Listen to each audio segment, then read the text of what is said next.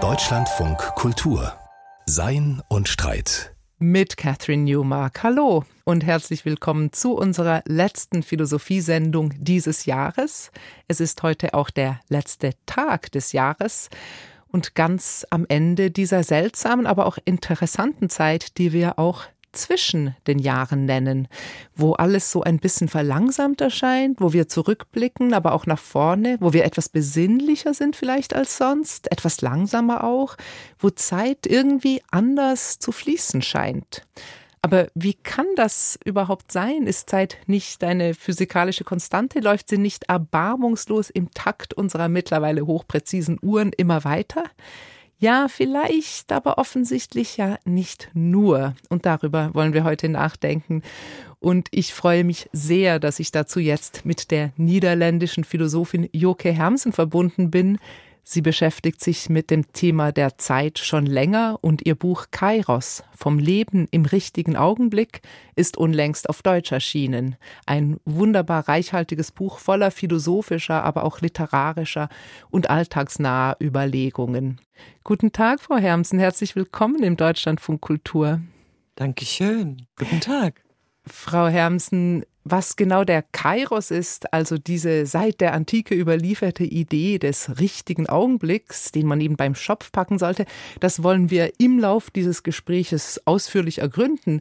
Aber vielleicht können wir beginnen mit einer noch etwas allgemeineren Frage zum Wesen der Zeit. Ist das, was heute Nacht passieren wird, dass nämlich um Punkt 0 Uhr 00 plötzlich etwas ganz Neues beginnt, während die Zeit auf unseren Uhren ja gleichmäßig weiterläuft und wir sie auch verfolgen, wir gucken die Sekunden an, damit wir diesen Augenblick auch nicht verpassen, ist es nicht eigentlich ein wunderbares und auch sehr eingängiges Beispiel dafür, dass Zeit zwar chronologisch irgendwie kontinuierlich ist, aber trotzdem irgendwie auch nicht für uns? Ja, sicher. Diese letzten Tage vom Jahr sind natürlich eine spezielle Zeit. Man kann das eine Zwischenzeit nennen, weil wir am letzten Tag, am letzten Stunden des Jahres ja die Gewöhnheit haben, um mehr nachzudenken, mehr über das vergangene Jahr zu reflektieren. Also man kann sagen, dass man eigentlich mehr bewusst die Zeit erfahrt. Und wo man normalerweise eigentlich nur die Zeit messe, wir messen natürlich dauernd die Zeit, ob wir noch genug Zeit haben, um das und das zu tun, wie viele Zeit ich brauche. Um, wir sind immer dabei, um die Zeit zu messen. Aber am diese letzte Tag, letzte Stunde des Jahres, ja, dann möchte mir auch gern die Zeit mehr erfahren. Und über diesem Unterschied geht mein Buch. Neben diesem chronologische Uhrzeit, so wie, äh, wie wir es jetzt nennen, gibt es auch diese mehr innerliche, subjektive Erfahrung der Zeit. Mhm. Und diese letzte Zeit habe ich dann Kairos genannt. Das ist eine höchst interessante Unterscheidung, dass wir Zeit natürlich nicht immer gleich wahrnehmen, nicht immer gleich erfahren, nicht immer gleich erleben. Es ist vielleicht auch eingängig, wenn man an so Beispiele denkt, wie man wartet auf etwas, entweder hoffnungsfroh oder ängstlich. Da scheint mhm. Zeit auch anders zu sein. Der Kairos als antike griechische Gottheit ist er ja ursprünglich auch mal eine Figur, der gegenüber dem Kronos steht. Vielleicht können Sie diese beiden Grundprinzipien der Zeit jetzt auch noch ein bisschen von der Antike her kurz uns erläutern, also was diese mhm. Unterscheidung mhm. auch schon bei den alten Griechen war zwischen diesen beiden Formen der Zeit. Ja, ich muss dann gleich dabei sagen, dass das ganze Konzept von Kairos eine sehr komplexe altgriechische Konzept ist und dass es eigentlich keine wirkliche Übersetzung nach heutige philosophische Definitionen der Zeit gibt. Aber ich habe versucht, um mehrere Philosophen über diese Zeit in dem Buch zu analysieren. Man kann sagen, dass den Kairos-Zeit der richtige Zeit genannt wird, den richtigen Augenblick, um etwas zu unternehmen oder um eine Entscheidung zu machen oder um einen neuen Weg einzugehen. Also den richtigen Augenblick ist schon eine ähm, Definition, wir bei dem altgriechischen Philosoph oft begegnen. Aber es ist zum Beispiel auch, Kairos ist auch der Zeit für den richtigen Maß oder Maßnahme. Es ist auch die richtige Harmonie finden. Zum Beispiel für ein Bildhauer.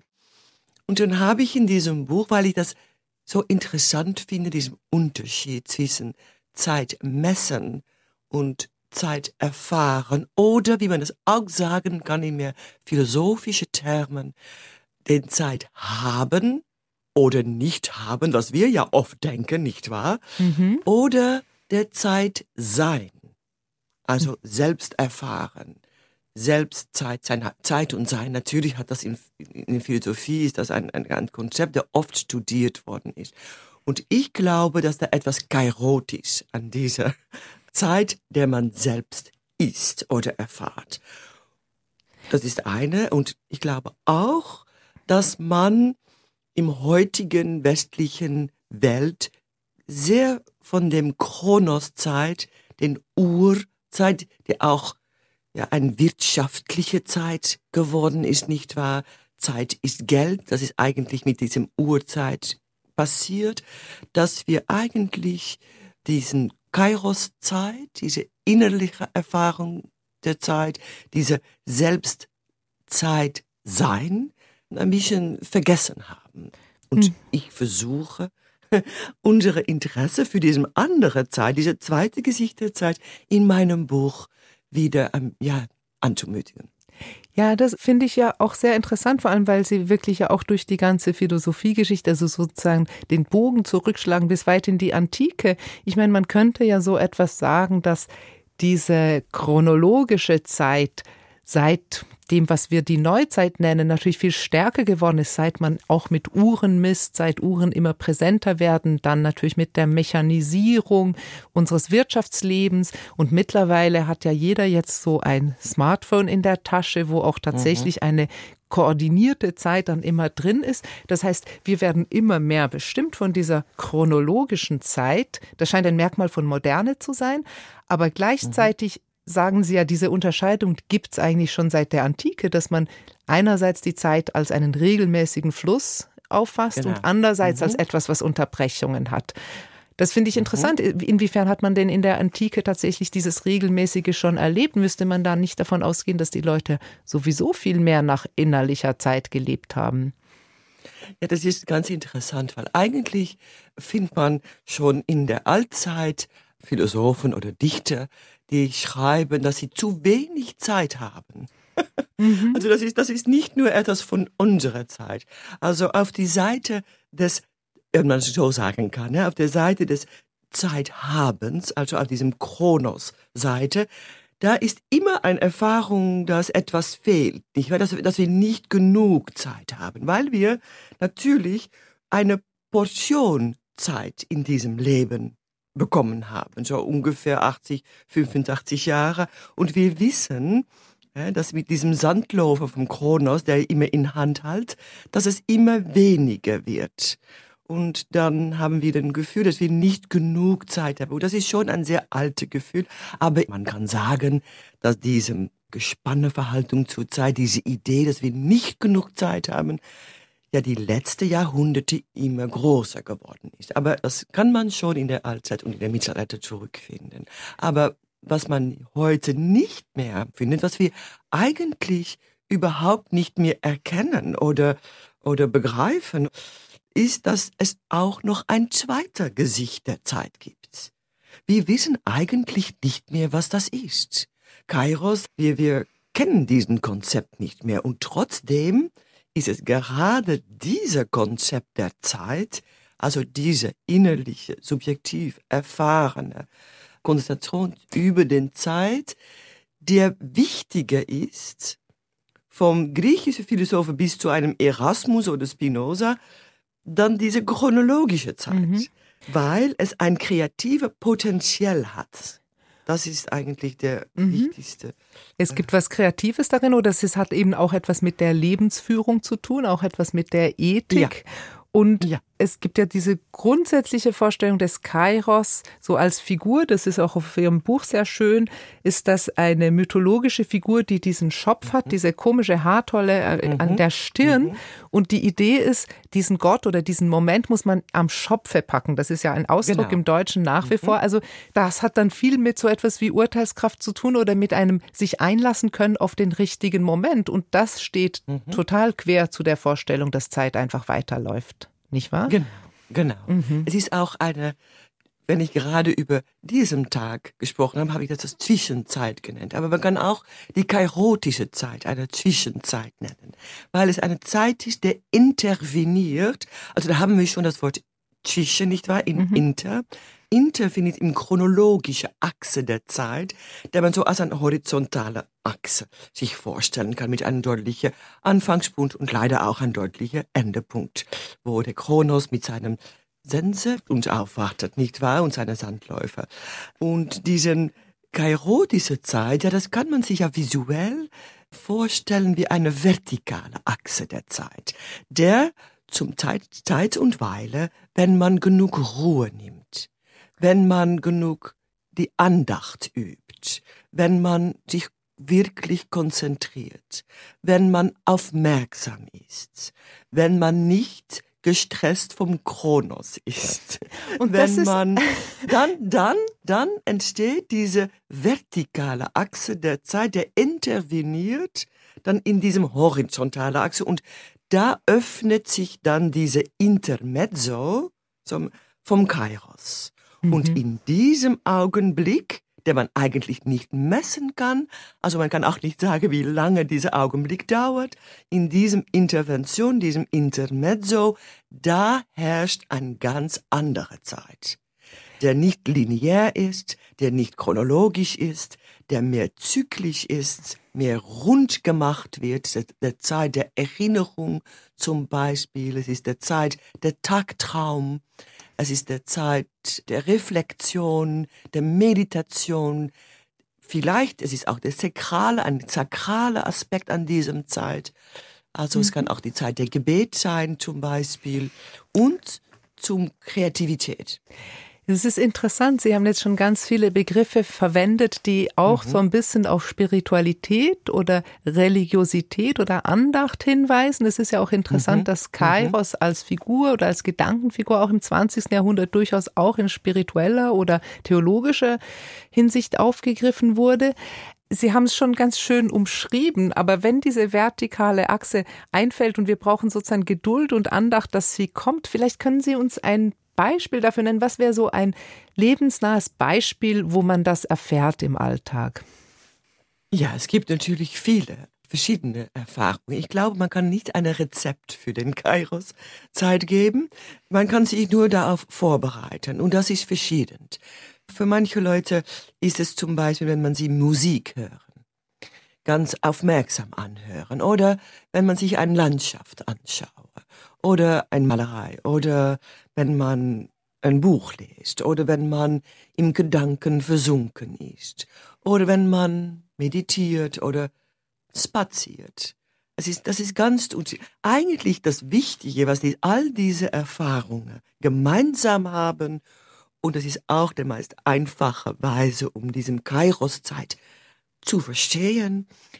All diese Erfahrungen haben gemeinsam, dass wir nicht lange an Kronos denken und auch diese gespannte Verhaltung zur Zeit vergessen. Mhm. Also man kann sagen, wir sind im Kairos-Zeit, immer wenn man diesem Kronos-Zeit vergisst. Wenn man nicht auf dem Uhr passt, wenn man in der Liebe, in der Freunde, in einem guten Gespräch, in ein Tagtraum. Tagtraum ist ganz, ganz wichtig die Kairos-Zeit ist genau dann, wenn man die Kronos-Zeit vergisst. Und das erklärt für mich zumindest auch ganz ja. schön, warum mhm. ich diese Zeit zwischen den Jahren so als eine andere mhm. Zeit wahrnehme, weil es eben in unserem Berufsleben oft, also in Europa, so eine Zeit ist, wo nach dem Weihnachtsfest und vor dem Silvesterfest man eben nicht so stark eingespannt ist. Also in meinem Fall ist das dann so und dann hat man ja. eben diese Tage, die so ein bisschen langsamer und anders mhm. getaktet zu sein scheinen, weil ich eben nicht äh, wie sonst während der Schulzeit der Kinder und während meiner Arbeitszeiten immer auf die Uhr gucke. Das ist eigentlich der Grund, warum sich diese Zeit anders anfühlt. Genau.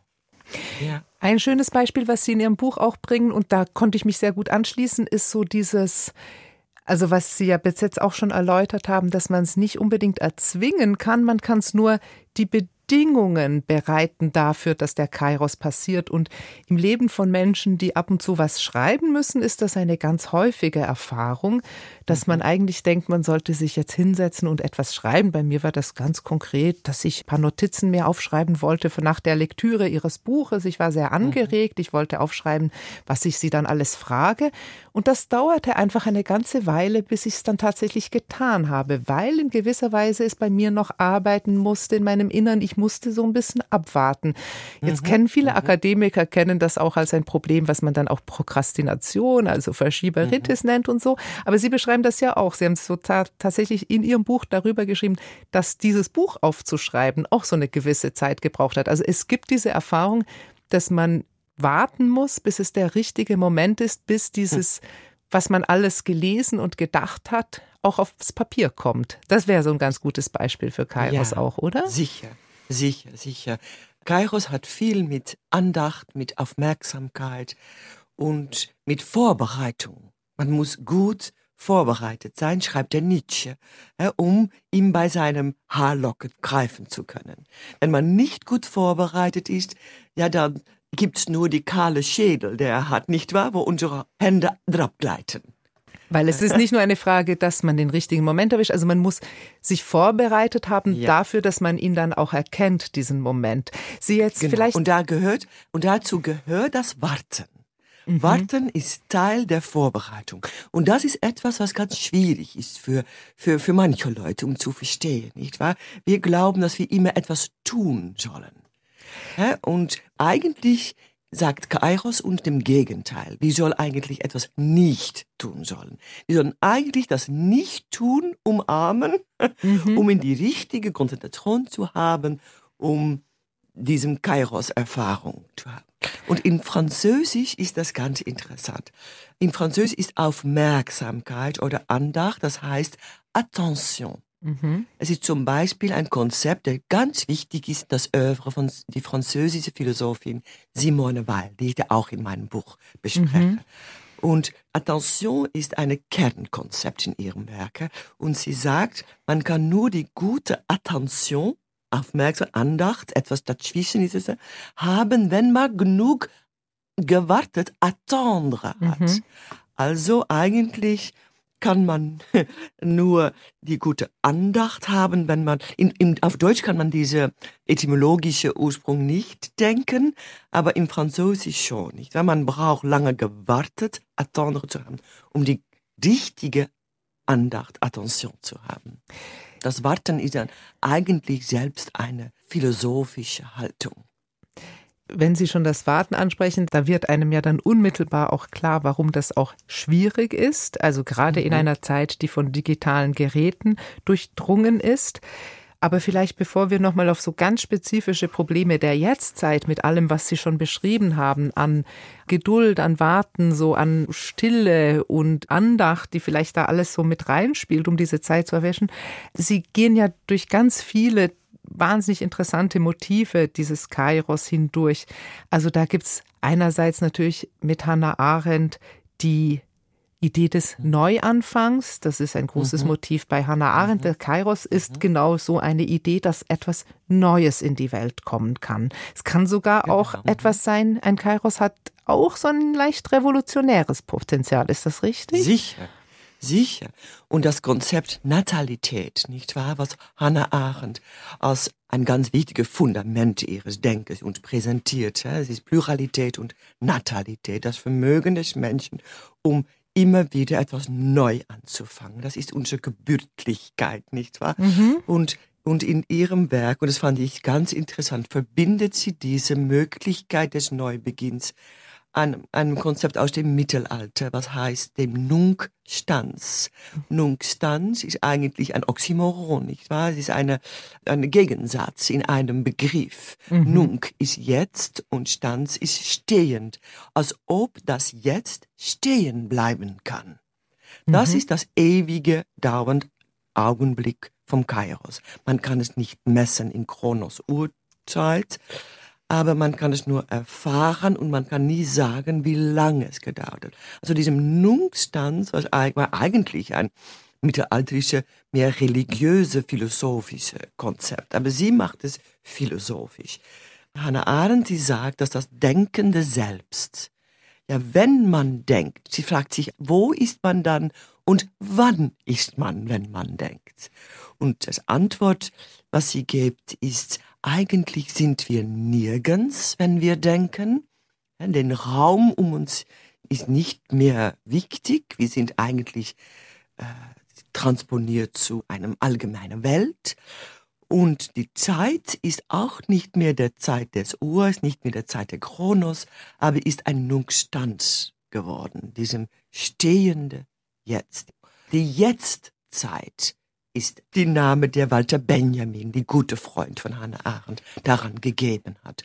Ja. Und diese Jetztzeit hat etwas utopisch. Mhm. Es ist auch was diesem revolutionäre Potenzial in sich tragt. Man braucht diese mehr allgemeine Kairos oder diese mehr gesellschaftliche Erfahrung des Jetztzeit, um wirklich etwas ändern zu können. Man muss eigentlich mit vielem da sein, die den Eindruck oder die Überzeugung haben, dass wir nicht am gleichen Pfad weiter können, dass das zum Distraktion der Welt, der Planet und so weiter uns bringt, aber dass wir wirklich einen anderen Weg einschlagen müssen.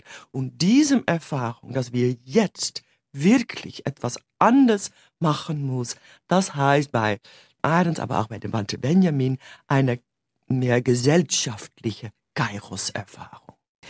Das ist interessant bei Walter Benjamin, der natürlich auch in Ihrem Buch vorkommt, gibt es ja in diesem berühmten Text über den Engel der Geschichte, wo er auch ein Bild von Paul Klee umdeutet, den Angelus Novus. Und da gibt es diesen einen Satz, der mir in den Sinn gekommen ist, wo er schreibt, bekanntlich war es den Juden untersagt, der Zukunft nachzuforschen, die Torah und das Gebet unterweisen sie dagegen im Eingedenken.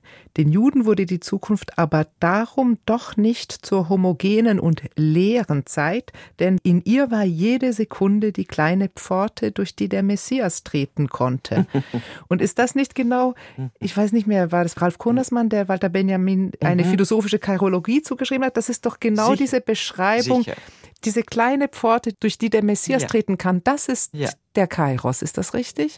Naja, das ist, wenn man ihn religiöse Terme beschreiben möchte.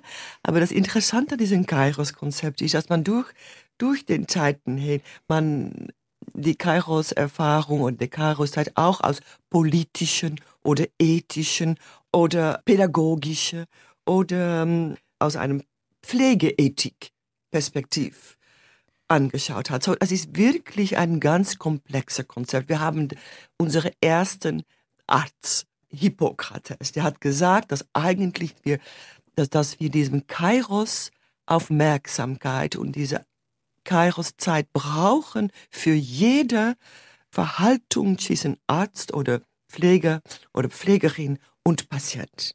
Ohne Kairos kann man nicht heilen, weil eigentlich nur in diesem andachtvoller Verhaltung. Das ist kein deutsches Wort, aber das introduziere ich jetzt, diese andachtvoller Verhaltung nur heilend sein kann. Man muss aufmerksam mhm. zuhören. Man muss ganz aufmerksam anschauen.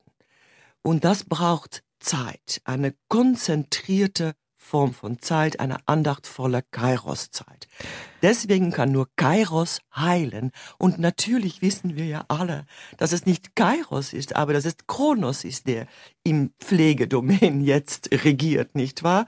Und ich in meinem Buch beschreibe ich nicht, dass wir jetzt mehr für Kairos nur wahlen müssen, aber dass wir nach einer neuen Balance zwischen Kronos und Kairos suchen müssen. Mhm. Es ist nicht eine Wahl, der man macht zwischen der einen oder der anderen. Das ist eine absurde Idee. Es geht nur, dass wir wieder das Equilibrium oder der Balance zwischen die zwei Pole dieser Opposition, zwischen Kronos und Kairos zurückfinden. Da ein neuer harmonisierender Bewegen zwischen diesen zwei verschiedenen Gesichten der Zeit finde, weil wir anders selbst und auch unsere Gesellschaft nicht mehr in Balance geraten. Das ist eigentlich eine, eine Bedingung ja, mhm. für, für die Gesundheit einer Mensch und einer Gesellschaft. Ist dieser Equilibrium zwischen Kronos und Kairos eine Bedingung.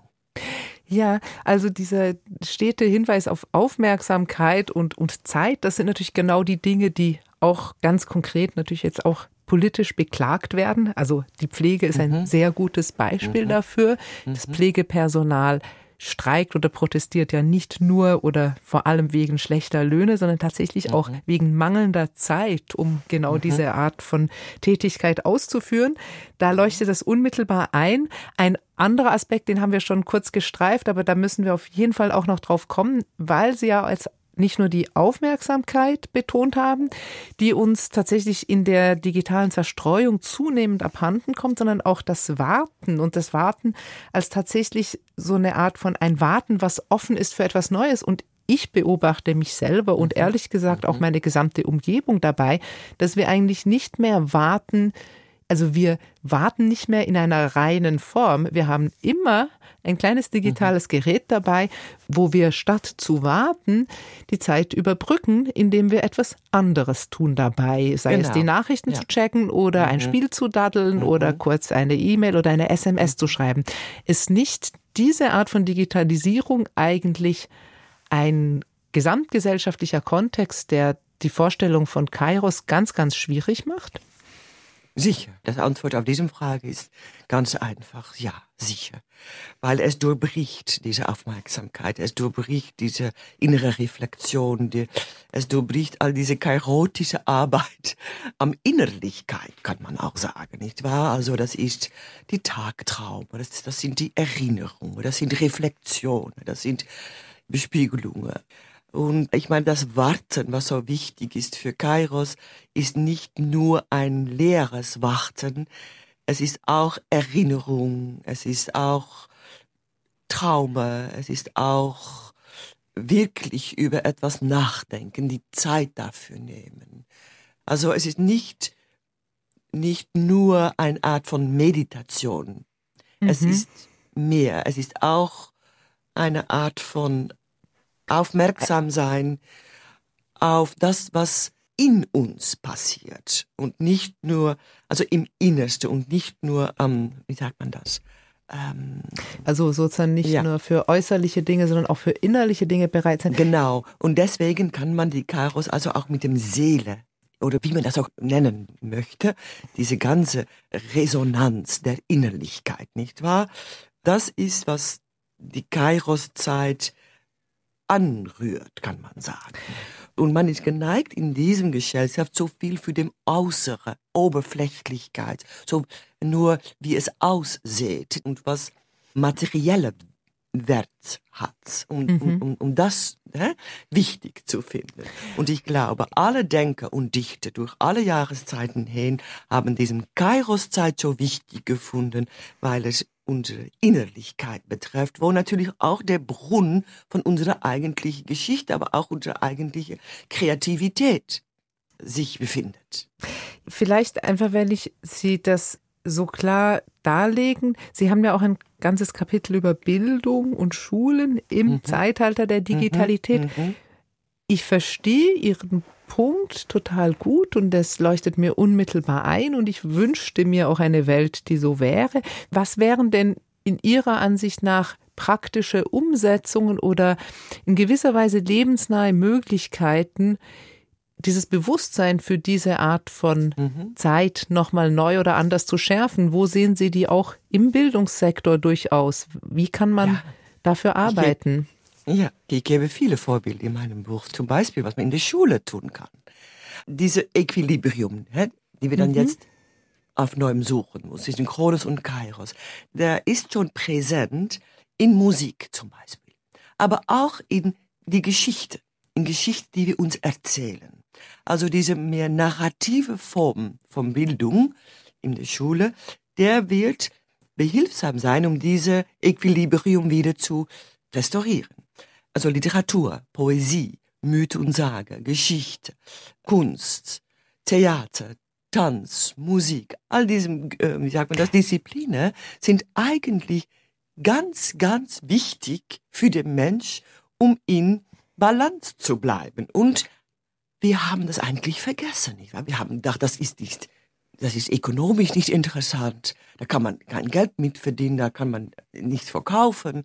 Also man, man, man hat eigentlich die Wichtigkeit dieser Disziplinen zu viel mhm. vergessen. Also einer, der das zum ersten Mal gesagt hat, ist Sokrates, noch ein anderer griechischer Philosoph. Er hat die Pädagogik fundiert, also er hat der Pedaia, das Kind, an der Logik, das Kennen verbunden und hat als einer der wichtigsten Ziele für jede Bildung, für jede Form von Unterricht oder Schule oder Lehrwege, hat er gesagt, das einzige Ziel ist, um die Kinder oder die Studenten zum Kairos-Intervall zu begleiten. Ja, was heißt das denn? Naja, das heißt, man muss Musik machen in der Schule. Man muss sich Geschichte, man muss die Schönheit der Erzählung wieder entdecken und üben. Man muss auch viel nach draußen gehen. man mhm. muss mit den Kindern in der Natur spazieren. Da lernen sie mehr. Dann, wenn man sich immer in dem Lokal ja, behält. Mhm. Also ähm, eigentlich alles, was mhm. gegenläufig ist zu so einer Art von Rationalisierung oder genau. Zielorientiertheit. Genau, alles, was genau, eben diese Pausen genau. gibt, die eine andere Form der Aufmerksamkeit erlauben. Mhm. Vielleicht noch eine Frage zu auch einer Kehrseite des Kairos. Es gibt ja, soweit ich weiß, in der Psychologie auch den Begriff der Kairophobie, also die Angst, Entscheidungen zu treffen oder die in den richtigen Moment zu verpassen. Und diese Angst scheint ja wahnsinnig gut zu unserer Zeit zu passen, weil wir eben ja. gar nicht mehr zwingend lernen, wie wir den richtigen Moment erkennen. Würden Sie das auch mhm. so sehen? Ja, man kann natürlich auf einer Seite sagen, dass man zu viele Wahlen hat, nicht wahr? Man kann ja alle studieren, man kann ja überall studieren. Mhm. Man, äh, also das macht es schwieriger umzuwahlen. Aber man kann auch sagen, dass man nicht genug Zeit nachdenkliche Zeit, andachtvoller Zeit, aufmerksame Zeit. Kairo diese Zeit nimmt, um sich die Entscheidungen, die man machen, wirklich gut zu überlegen. Mhm. Also ich glaube beid, es, gibt zu viele Wahlen und es, es gibt zu wenig reflexive Zeit. Und auch da, für diese mehr psychologische Dimension, kann man die Kairos-Zeit benutzen, denke ich, weil zum Beispiel kann man das Kairotische erfahren, wenn man mehr sich Musik anhört, wenn man mehr Erzählungen liest, weil in diesen zwei Domänen der Kunst, da ist es immer so ein fast natürlicher Kampf zwischen Kronos und Kairos, nicht wahr? In Musik ist es nie interessant, wenn es nur den Kronos Metronomie gibt. Dann gibt es keine Musik. Man braucht die richtige Timung vom Kairos, um da Musik von zu machen. In einer Erzählung, der nur eine chronologische, lineare Linien kennt, ist auch nicht interessant. Eine Erzählung wird interessant, wenn man hin und her geht in der Zeit. Wenn man manchmal sehr lange über nur ein paar Minuten schreibt und dann in wenige Sekunden über ein paar Jahre. Man macht sehr viele Tricks mit dem Kronoszeit im Erzählung und wir brauchen das. Mhm. Wir brauchen diese andere Erfahrung der Zeit, um uns weniger abhängig von Ökonomie geprägte Kronoszeit zu befreien. Weil wir sind viel zu viel mhm. nur auf dem Uhr angucken und hören zu wenig nach unserer eigenen Zeit. Ich glaube, damit haben Sie schon fast meine Schlussfrage vorweggenommen, denn wie gesagt, es ist heute der letzte Tag des Jahres, morgen mhm. beginnt ein neues und traditionellerweise mache ich mir, wie glaube ich viele auch, immer gute Vorsätze fürs neue Jahr. Wenn ich das jetzt, das Zeitempfinden oder ein besseres Erleben von Zeit oder ein besseres mhm. auch Erkennen mhm. von richtigen Zeitpunkten, wenn ich mir das für das neue Jahr, was punktgenau zeitlich chronologisch um 0.00 beginnen wird, vornehmen würde. Was würden Sie raten? Wo soll ich anfangen? Muss ich meditieren? Muss ich Musik hören? Soll ich Bücher lesen? Es gibt nicht ein einziges Rezept. Ich glaube, das ist für viele Leute ganz, ganz anders. Aber ich glaube doch, dass man über die Zeit selbst nachdenken muss. Das ist einer der Wege zum Kairos. Also an diesem letzten Tag des Jahres denke an all, was sich passiert hat in diesem mhm. letzten Jahr. Stehe ein wenig still bei der Zeit, bei der Zeit der Gesellschaft, der Geschichte und bei ihrer eigenen Zeit. Was, was ist passiert? Es ist interessant, dass diese Erinnerung der Zeit ist immer auch eine kairotische Moment in sich tragt. Also Kairos ist nicht nur das Zukünftige, er wird geboren aus einer Reflexion vom, was schon geschehen ist. Und mhm. damit macht er der Zeit auch mehr rund. Das ist ein, ja. ein, wirklich sehr schöner Schluss, weil das auch wunderbar passt zur Stimmung dieses Tages. Die Zeit, sie wird runder, wenn wir nochmal sie Revue passieren lassen, die Vergangenheit. Genau. Und die Zukunft, sie kommt, sie folgt daraus und eben nicht nur in einer chronologischen Weise. Ganz, ganz herzlichen Dank, Joge Hermsen, für mhm. dieses Gespräch, das für mich zumindest genau zur richtigen Zeit kam. Vielen Dank. Und das Buch von Joke Hermsen heißt Kairos vom Leben im richtigen Augenblick für ein neues Zeitempfinden. Übersetzt ist es von Bärbel Jänicke und erschienen ist es beim Verlag HarperCollins.